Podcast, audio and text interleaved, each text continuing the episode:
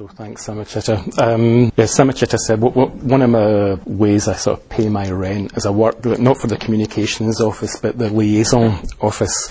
Uh, communications office used to deal with like the, the press and so on. The liaison office, as Samachita says, mainly talks to other Buddhists. Uh, I, I, am the liaison office, by the way. It's not there's some big staff somewhere. There's me in my bedroom. Um, also got some interfaith dialogue that I'm involved in.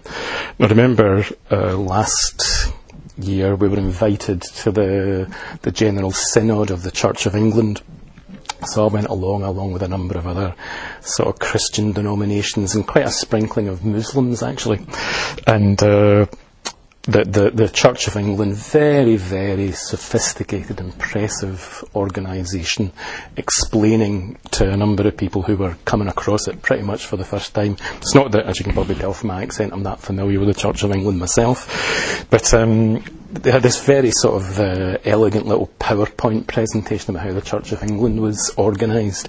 Then people started asking them questions about some of the fine points of the the, the organisation. And at one point, one of the bishops says, Well, actually, frankly, it's still work in progress. We're still figuring this out. And basically, since the 1500s, they've been tweaking their organisational structure.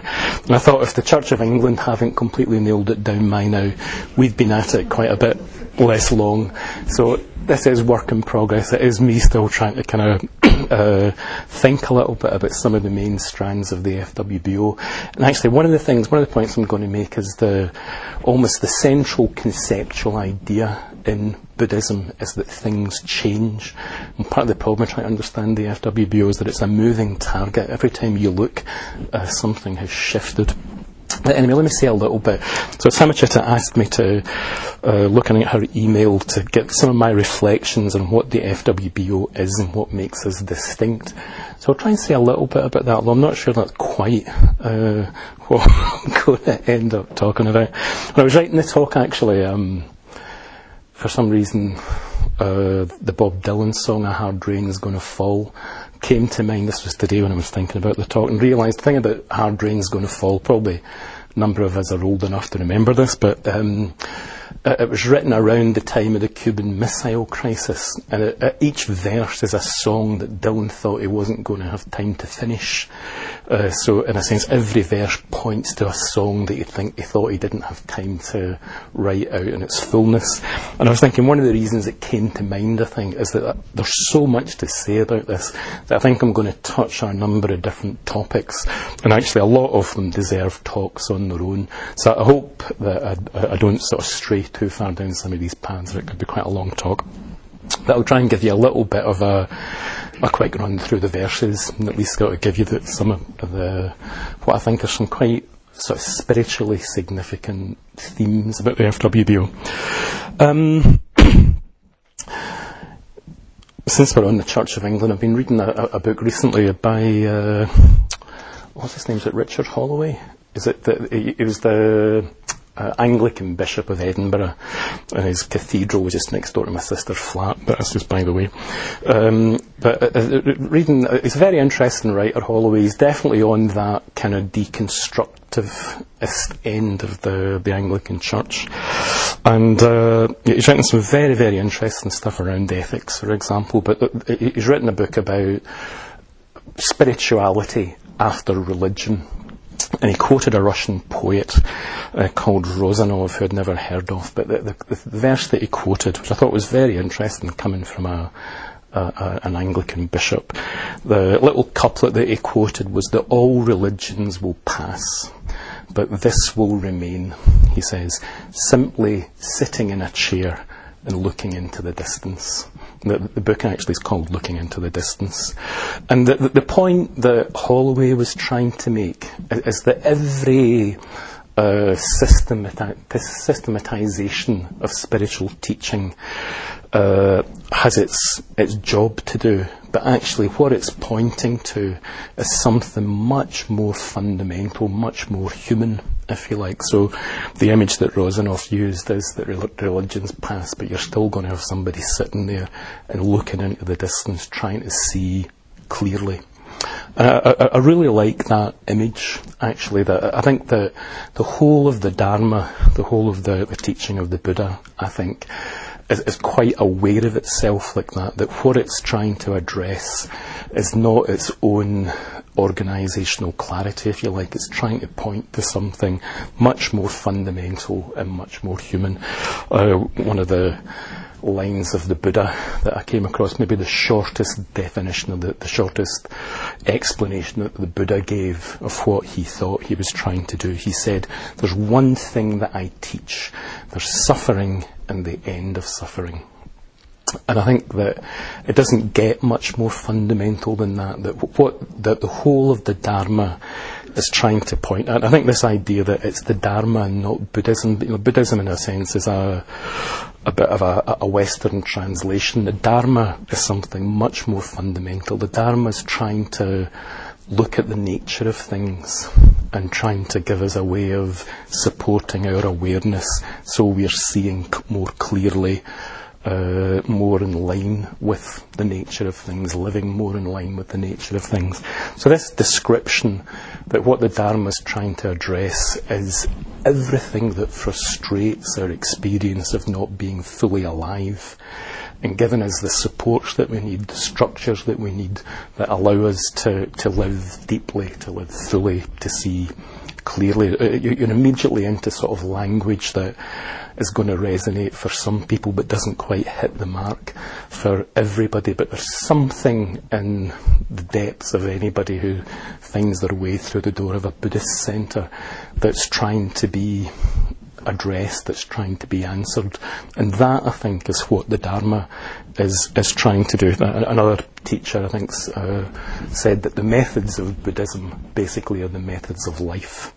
So what it's trying to address is something much, much more fundamental than just a sort of a, a sectarian definition of Buddhism, far less the, the Friends of the Western Buddhist Order. And before I talk about the FWBO, I want in a way just to evoke that context that what we're trying to do is to find ways of practicing in the, the lives that we live in, the city that we live in, the culture that we live in, that supports that process of well, that the language of Buddhism is, is the, the process of bodhi, the process of awakening, of just sort of waking up to a real nature of our lives. So that's the, the context. And I'm, I'm interested in this for, for a number of reasons. I'm interested in it urgently uh, because it matters personally. I think it matters to anybody who's got a spiritual practice. But speaking a wee bit more professionally to begin with, as uh, Samachitta was saying, I've got some responsibility for our ordination process. And it definitely changes the way you think about the the, the, the, Friends of the Western Buddhist Order, the order itself as a whole. One of the reasons is just trying to think what is it that I'm ordaining people into? What's the nature of our practice community? See, my friend down here who's lived at the Women's Ordination Centre for years nodding.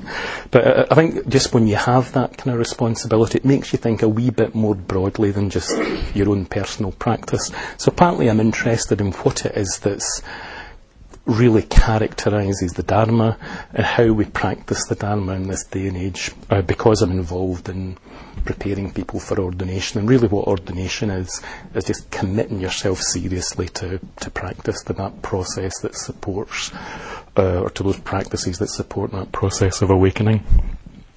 So, from that point of view, I'm interested. I'm also interested, as I say, because I work for the liaison office. And one of the, the very, very interesting things about liaison office is that you do talk to other people who are trying to practice the Dharma in the West. And it's a fantastic way of uh, learning how other people, what other people have found works, what other people have found effective, the mistakes that they've made, the things that we have in common, the differences. It's a very, very interesting, very kind of privileged uh, bit of work. It's not always completely easy, actually. Like, uh, uh, my experience a lot of the time is you get a lot of Buddhists together and you've got this instinctive goodwill. There's something that you just simply recognise and still you start until you start to have doctrinal discussions then it's like watching people trying to build the tower of babel it's just this incredible capacity for uh, confusion and difference where if you sit quietly for a minute, you start to get back to the common ground. So very, very interesting process. And it really is work in progress, I think, that, that not just for the, the Western Buddhist order, but for the whole Buddhist tradition coming to the, the, the West. A couple of people I know quite well, for example, I know a, a, a bhikkhu in the Theravadan tradition who's starting to do serious training or has trained fairly seriously with the Dzogchen teachers from the Tibetan tradition, and he's finding parallels between Theravadan Vipassana practice and Tibetan Dzogchen practice that those two traditions would not previously have been aware of, really, because they grew up in such geographically isolated ways. Uh, a, a Tibetan teacher I know well has been asked by his teachers to start to study the Pali Canon, which is not something that his tradition would traditionally have done. So, so you're, you're, watching this whole process of different Buddhist traditions coming to the West, encountering each other, encountering Western culture, and trying to think how do you practice effectively? How do you support this process of awakening in conditions very, very different from the ones that each of those traditions grew up in? Cultures very differently from the ones that each of those traditions grew up in. I have to say, I'm reminded of that famous Chou Enlai joke uh, Chou Enlai was asked about the French Revolution. He was asked whether he thought the French Le- Revolution had been a good thing or a bad thing, and his answer was it was too early to say. Uh, this is somebody I think speaking in the early 70s. Um, so, and I have to say, I think it's a bit like that with Western Buddhism. I think you're watching something still taking its shape, still finding its expression in Western culture. There are certain fundamentals, I think, that are already clear, but a lot of the detail of it, quite what the whole thing is going to look like in a couple of hundred years, I think, is anybody's guess. Um, but uh, as I say, there's a sort of deeper reason, I think, why I, I did want to talk about what's distinctive about this particular practice tradition. In a sense, it just comes back to that whole thing of what it is that we're trying to address in our own experience. Again, using the Buddha's language of suffering and the end of suffering. I think that end of suffering part of it's quite an important bit of the mix actually. Buddhism still, I think, sometimes it's hard to talk about suffering uh, without everybody going, oh God, here we go again, dukkha. And uh, I think sometimes Pali uh, modes of expression don't help. You know, that they're not talking about, uh, what was some of the later traditions, see if I can sort of find this actually, talks about. Um, Paticca Samuppada, uh, conditionality is absolute unboundedness.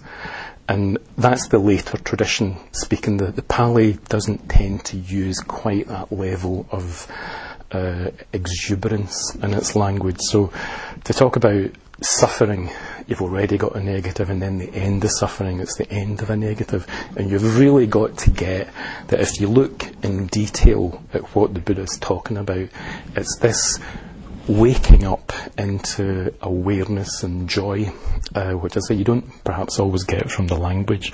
So th- there's that fundamental question of what supports that move and well, in a way, I guess that is the question. How do you practice? How do you structure your practice? What supports that process? And the whole of the Dharma, I think, is is the attempt, well, starting with the Buddha, to communicate that experience of waking up and trying to find ways of supporting that process in us. So, in a sense, I think what I'm, uh, uh, my main line of interest in the FWBO is what supports that level of change rather than what makes us distinct. I think there are things that make us distinct, and some of those things are important. But in a sense, we've got a lot that we share with the whole Buddhist tradition, and in a lot of ways, what we share is more important and more fundamental than what makes us distinct. Having said that, I think what makes us distinct is important. There's a text that we've been looking at recently, a text that uh, Subhuti, one of our order members, uh, has been studying, uh, called the Cetokhila Sutta. And uh, in this text, the Buddha as basically saying there are five things that you need to support this process of change. And without these five things, he says, uh, change isn't possible. I'm paraphrasing, but that's the gist of it.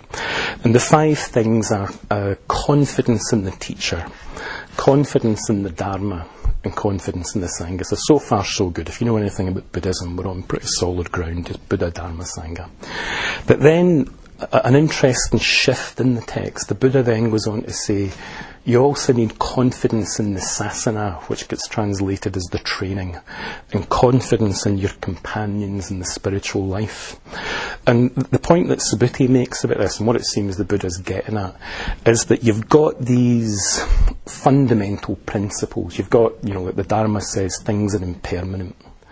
But for that to make a real impact on our experience, it has to get translated into a structure of practice. Uh, so you don't just deal with the Dharma in the abstract, you deal with certain ways of thinking about the Dharma and certain practices that support a shift in our own awareness. So this shift from uh, the Dharma as the second thing to the, the training, the sasana as the the fourth thing is this shift from the kind of the universal down to the specific practices that we share with each other. And then the, the, the fifth one is not just the Sangha in the, the abstract, but the, the, our companions in the spiritual life, the real people that we have relationship with. And I think the sort of point that I'd like to take from this is, is that the that the, the, the, universals have to get grounded in real, specific, lived experiences. They get supported by the practices that you do. They get supported by the communication that we have with other people who are practicing. And uh, a, a, very interesting discussion that we had recently at European Buddhist Union meeting. Uh, it was a hell of a meeting, actually, but again, that's by the way. Um, but one of the interesting discussions was uh, by a Tibetan, introduced by a Tibetan teacher around this idea of samaya.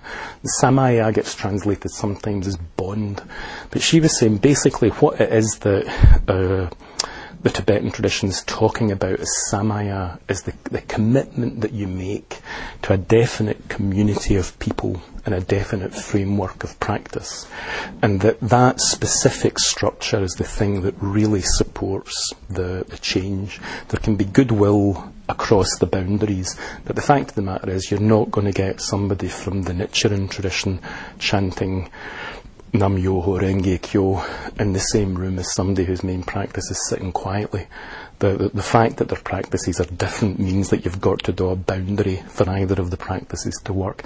You know, without going into better or worse, just there are different ways of supporting that shift, and that the practice that you share is one of the main sort of media that you have, one of the main ways of communicating and supporting the shift that you're trying to make in your own level of awareness. So I think there are things to say about what it is that we share, also things to say about what it is that makes our own particular practice community distinct. So I want to say something about uh, about that. And there's a few ways that I, uh, you could have gone into this. I think there's a very in, realised an interesting talk to give just a bit the name of, of this particular community. I think you could have quite an interesting discussion about friends, about Western, about Buddhist, and about order. I think you could say something quite substantial about each of those. But actually, what came to mind was a, a little question answer session that I was involved in recently with Sangharakshita, where he talks about the FWBO in terms of four lineages. And what lineages means, I think, uh, uh, again, coming back to this thing, the whole Buddhist tradition is the Buddha just starts with the Buddha trying to communicate his experience and to find ways of supporting that in us. What lineage is, is the specific way that a particular community tries to pass on and support that experience in people who are training within it, who are practicing within it. And Sangharakshita recently talked about the FWBO as having four lineages, and they are the lineages of teaching, lineage of practice, lineage of inspiration.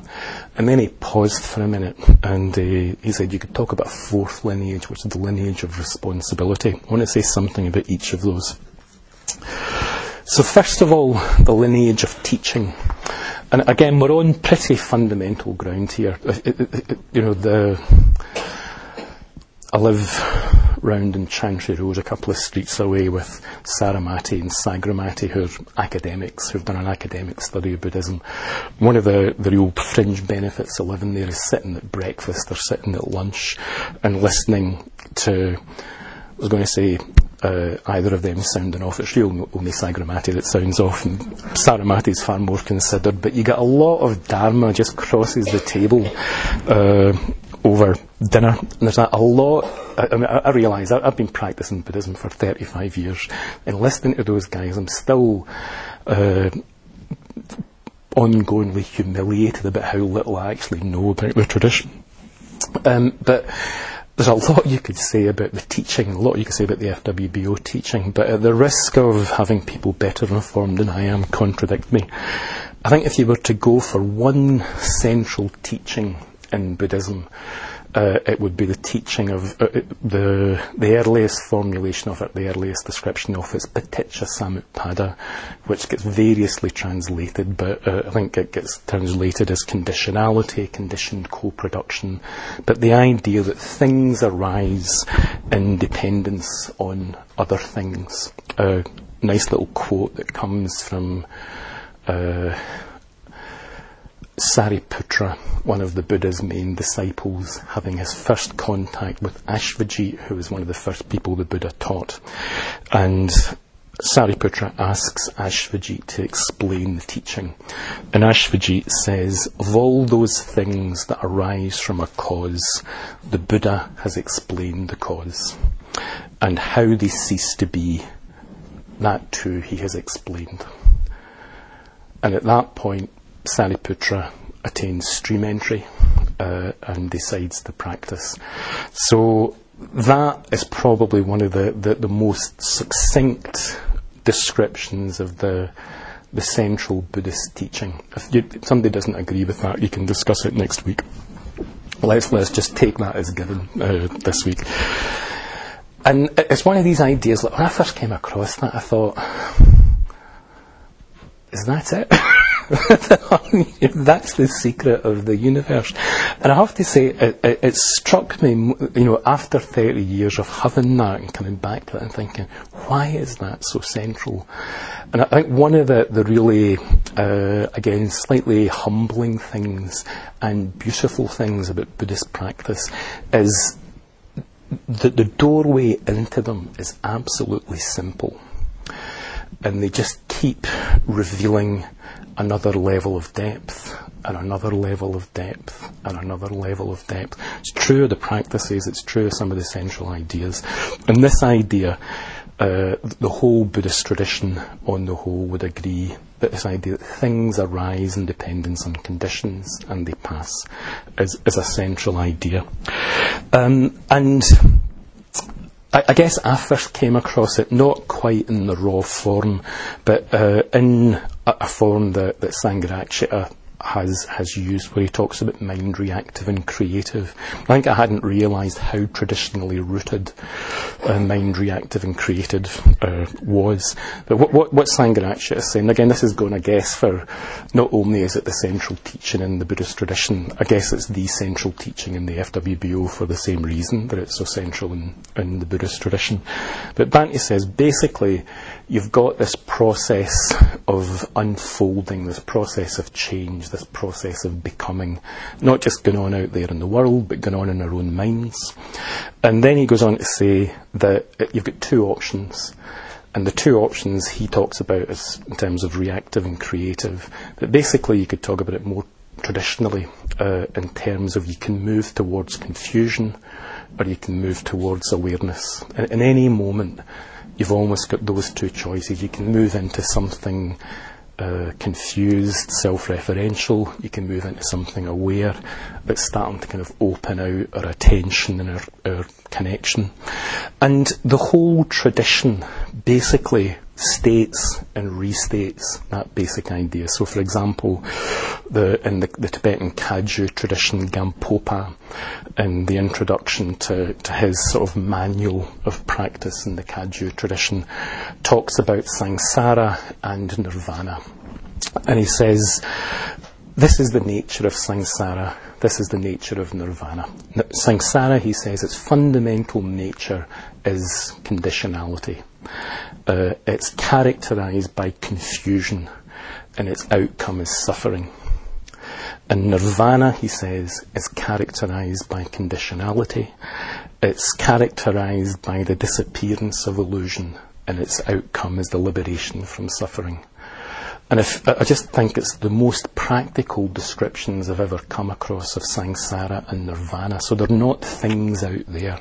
But basically, what samsara is, is the mind operating out of bewilderment, is one of the translations. And as we operate out of bewilderment, it causes us pain. We misunderstand the world, we misunderstand ourselves, we miscommunicate with other people. And to the extent that we're misunderstanding our own fundamental nature, our own fundamental relationship, to that extent it's painful. And what nirvana is, I think this is a, a, a very, very exciting idea. It's not a fixed state. It's, it's a tendency within the mind of the mind moving from confusion to awareness, from awareness to deeper awareness, from being trapped and craving into contentment, and from contentment into to love, if you like. And basically, nirvana is, is that tendency in the mind starting to become more and more the shaping tendency. And basically, it's back to this simple thing. If you look at your mind, you're watching, you, you get this uh, metaphor in so many of the traditions of just you're looking at a stream, you're looking at a flow. And in any moment of that flow, you can choose the shape that it takes and that actually the conditions that you need to move from confusion to clarity are simple. You already know how to do that. And all practice is, is, is gradually shifting the habit of moving into confusion into the, the tendency more and more established into just paying attention and not, not defending, not blocking off, just letting the mind connect, engage, open up. So fundamentally, reactive and creative are in terms of Gampopa, Samsara, and Nirvana. You're looking at those two tendencies in the mind and that possibility. So the lineage of teaching, if you really had to go for the essential, that's the teaching. That there are those two possibilities in this fundamentally unrestricted flow of experience. So that's the teaching. How do you do that? You already know all that you need to know about Buddhism, if you know that. It's just going to take you like probably the next 10 years, 20 years, 30 years to completely get what that's pointing at. Actually, maybe 40 years when I look at my own practice. so that raises the question, brings us on to the second point, which is the lineage of practice. And I want to say something about that. Um, One of the great metaphors in Buddhism is what it calls, I think, the 84,000 Dharma doors. Right? And it's basically saying in almost any moment of experience, the possibility for liberation is there. And Buddhism has this incredible capacity to come up with practices that support that process. You know, you, will get, you know, you, you, can you can pick your favourites basically, but I don't know if you get anything very much different from. I've got a friend who practices in the, the Nichiren tradition, which is a fascination for me. You know, the whole practice, literally the whole practice, is chanting Nam Myoho Renge Kyo. And I'm looking at this guy and it works. I can see change in, in something. I can see his understanding of what that's pointing to deepen. I, I know somebody from the Rinzai Zen tradition, you know, and he's he gave us the answer to some of the koans on a car ride through Italy. He says, Well, you don't practice in the Zen tradition, I can tell you. So he was giving a, been writing down the answer to koan. So if you want to know the sound of one hand clapping or whether or not the goose is out of the bottle, see me later.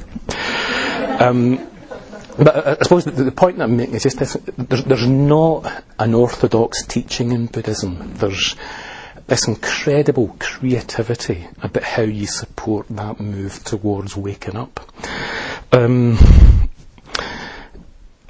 but you can get hell of a confused if you've got 84,000 practice options facing you. So actually, practically, you have to choose. I remember Bhante saying uh, recently after reading a book by a woman called Dipa Ma, uh, who says that basically pick a single practice and stick with it. And he was saying that's good advice. So forget the other 83,999. Pick the practice that has the most impact and stick with it. Actually, I'm going to be a little more flexible than that. There, there, there's a framework of practice within the FWBO uh, that gets a fair bit of emphasis. It's, it's the basic framework of practice. I want to say just something briefly about that the briefest description of it that I've come across was um, what Bhante called the five great stages of the spiritual life, the spiritual path.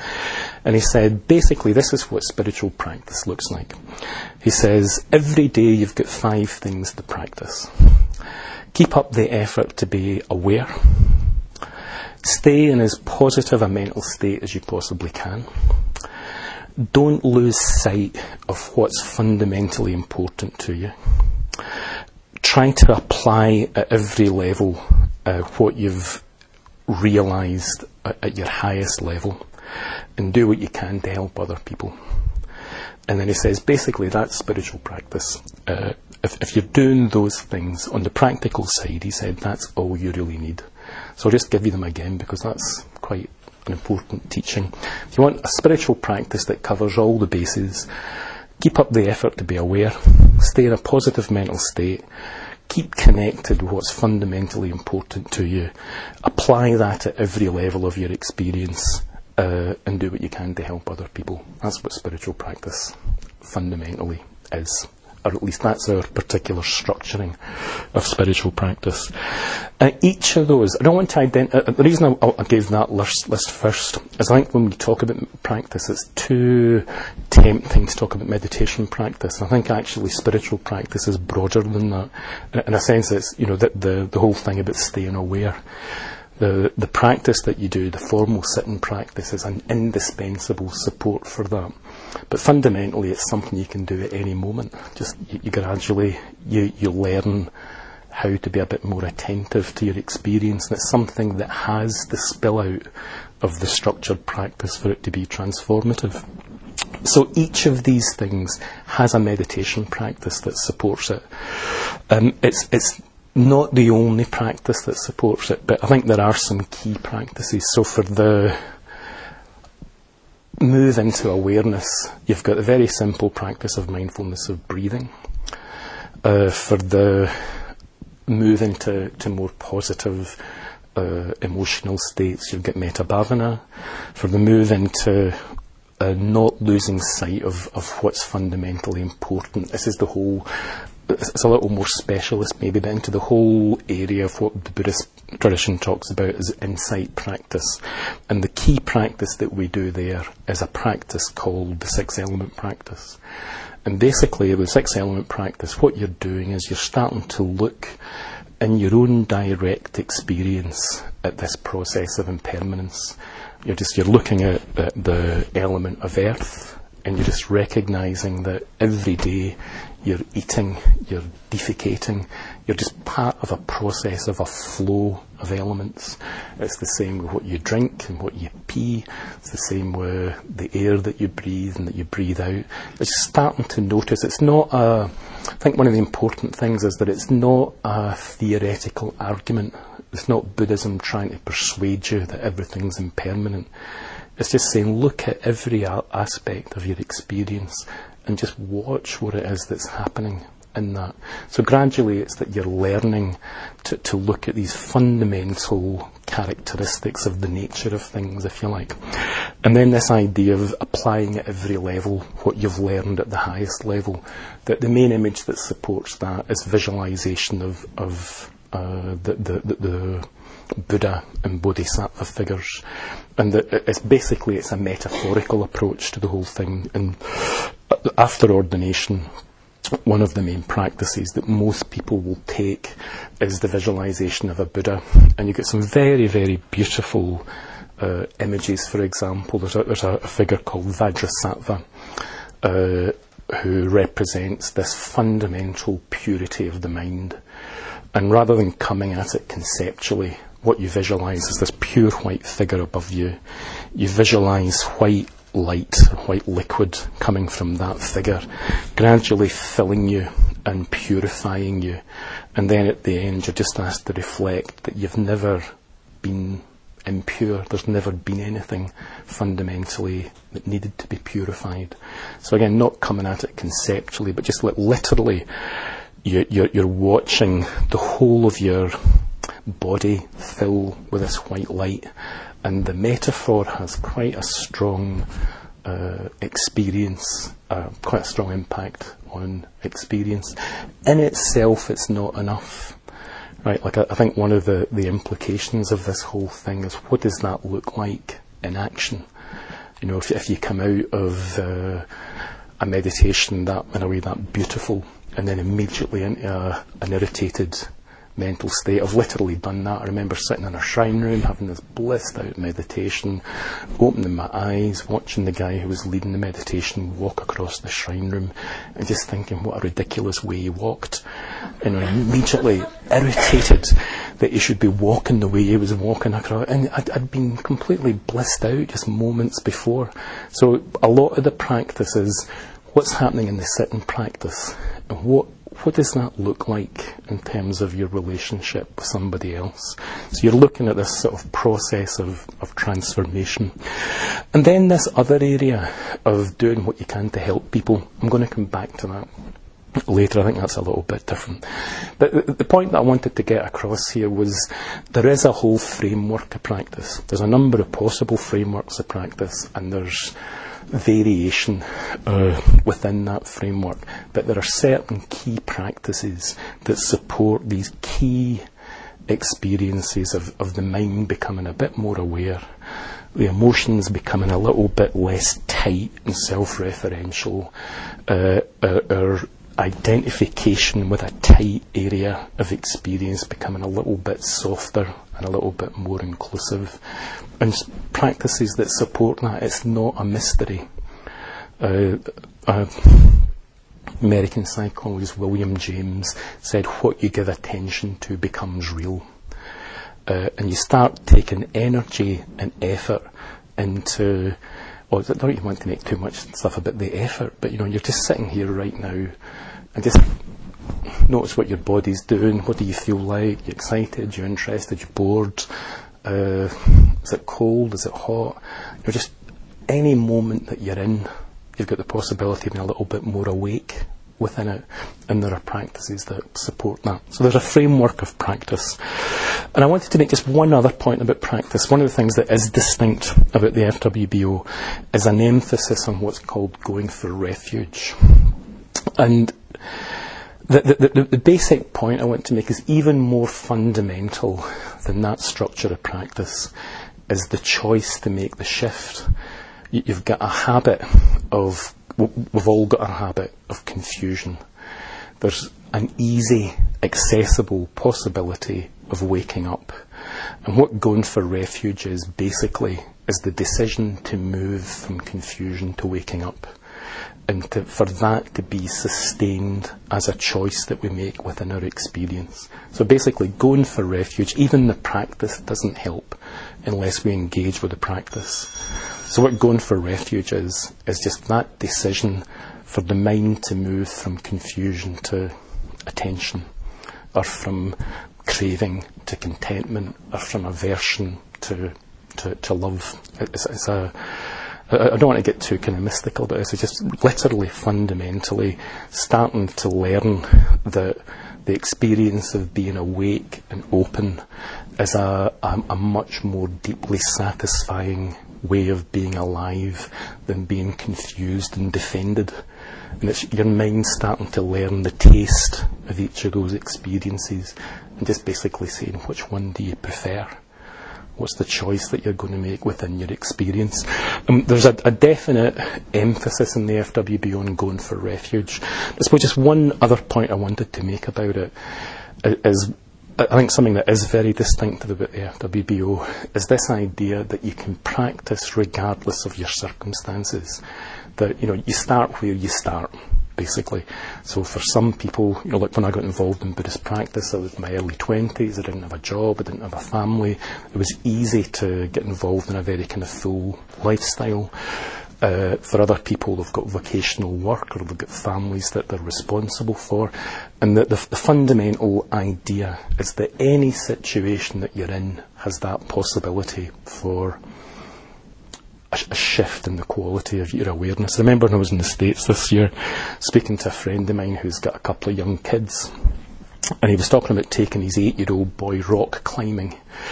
And the, the, the, kid was completely roped up. He was in a harness. They had you know, done whatever it is you've got to hammer into the rock. So there was no risk of the boy falling, or not falling so in a way that he was going to hurt himself. But he fell.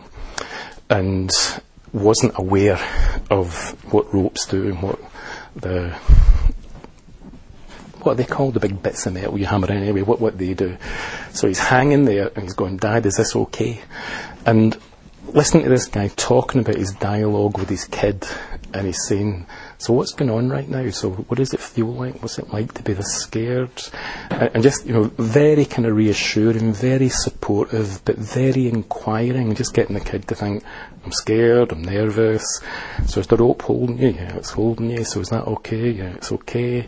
Just really get a sense of coaxing this eight year old into a kind of bigger attention than he would have had uh, b- b- before. I suppose just sort of thinking this, this kind of support of, of waking up, the support towards awareness isn't limited to you know, the, what happens in the shrine room. So any situation that you're in, this possibility to go for refuge, to move towards the mind being more awake is, is there. And I think that is something quite distinctive about the FWBO's attempt to say, oh, what does practice look like in in the West? It doesn't. Well, a really obvious difference is it doesn't have to be monastic practice. On the other hand, it doesn't rule out monastic practice. Just it's basically saying that possibility is there, whatever circumstance. So that's the, the first two lineages of teaching and of practice. The other two I want to deal with kind of more briefly. The, the, the third one's uh, the lineage of inspiration. And the basic point there is you learn from other people. Again, picking up this thing about going for refuge, one of Sangharakshita's little aphorisms is that going for refuge is caught, not taught. So it's not something that you're going to get conceptually. Uh, it's like basically it's the experience of what you learn when you're around somebody who's a bit more awake than we are. Uh, I was thinking like an, an example is I, would read about meditation before I, I came along to a meditation class. And when I turned up at a class and listened to somebody explain it, I actually watched them having fun explaining it. The whole thing just seemed a whole lot less uptight and tight-assed than it was when I read about it. And it's almost like you don't get the full human implications of some of these teachings until you you see them being explained by somebody who's practicing them. So there's something that gets communicated about the deeper meaning of the teaching that comes through your relationships with other people who practice. So a very strong emphasis in the FWBO is connection with people who are practicing. It's one of the strongest things that supports our own practice, I think. And it's not even that people are always giving you teaching. Like I'm thinking, uh, uh, uh, I, I, I lived for a while with, with somebody who I've got a very high regard for, and. Uh, just watching, first of all, watching the seriousness of his own practice, you know, how re- regular he was in meditation had a big effect on my meditation. But especially watching how able he was when he was in dialogue with somebody to really move out of his own biases to get a sense of what was important for somebody else and to respond to that in a helpful way. It's almost like, you know, you can read about compassion, but watching somebody that able to take another person in just gave me a sort of level of understanding of what was being got at by the more abstract teaching. So the third lineage, third thing that communicates that experience is being around other people who practice. And the fourth one, just to finish this off, is the lineage of responsibility. I was glad Bhante mentioned this personally. Um, there's a few of us who, like somebody was asking me earlier what it is I do, and the short answer is email. Right, uh, I spend a lot of my time in dialogue with people across the world, basically, uh, uh, through the medium of email. What did people do before email started anyway? But the, the, one, one of the, the points, uh, and, and quite, quite, a kind of significant point, I think, is something that Chogyam Trungpa, Tibetan teacher, talks about as spiritual materialism. And one of the points here is that um, one way of thinking about spiritual practice is that we are too identified with our own concerns.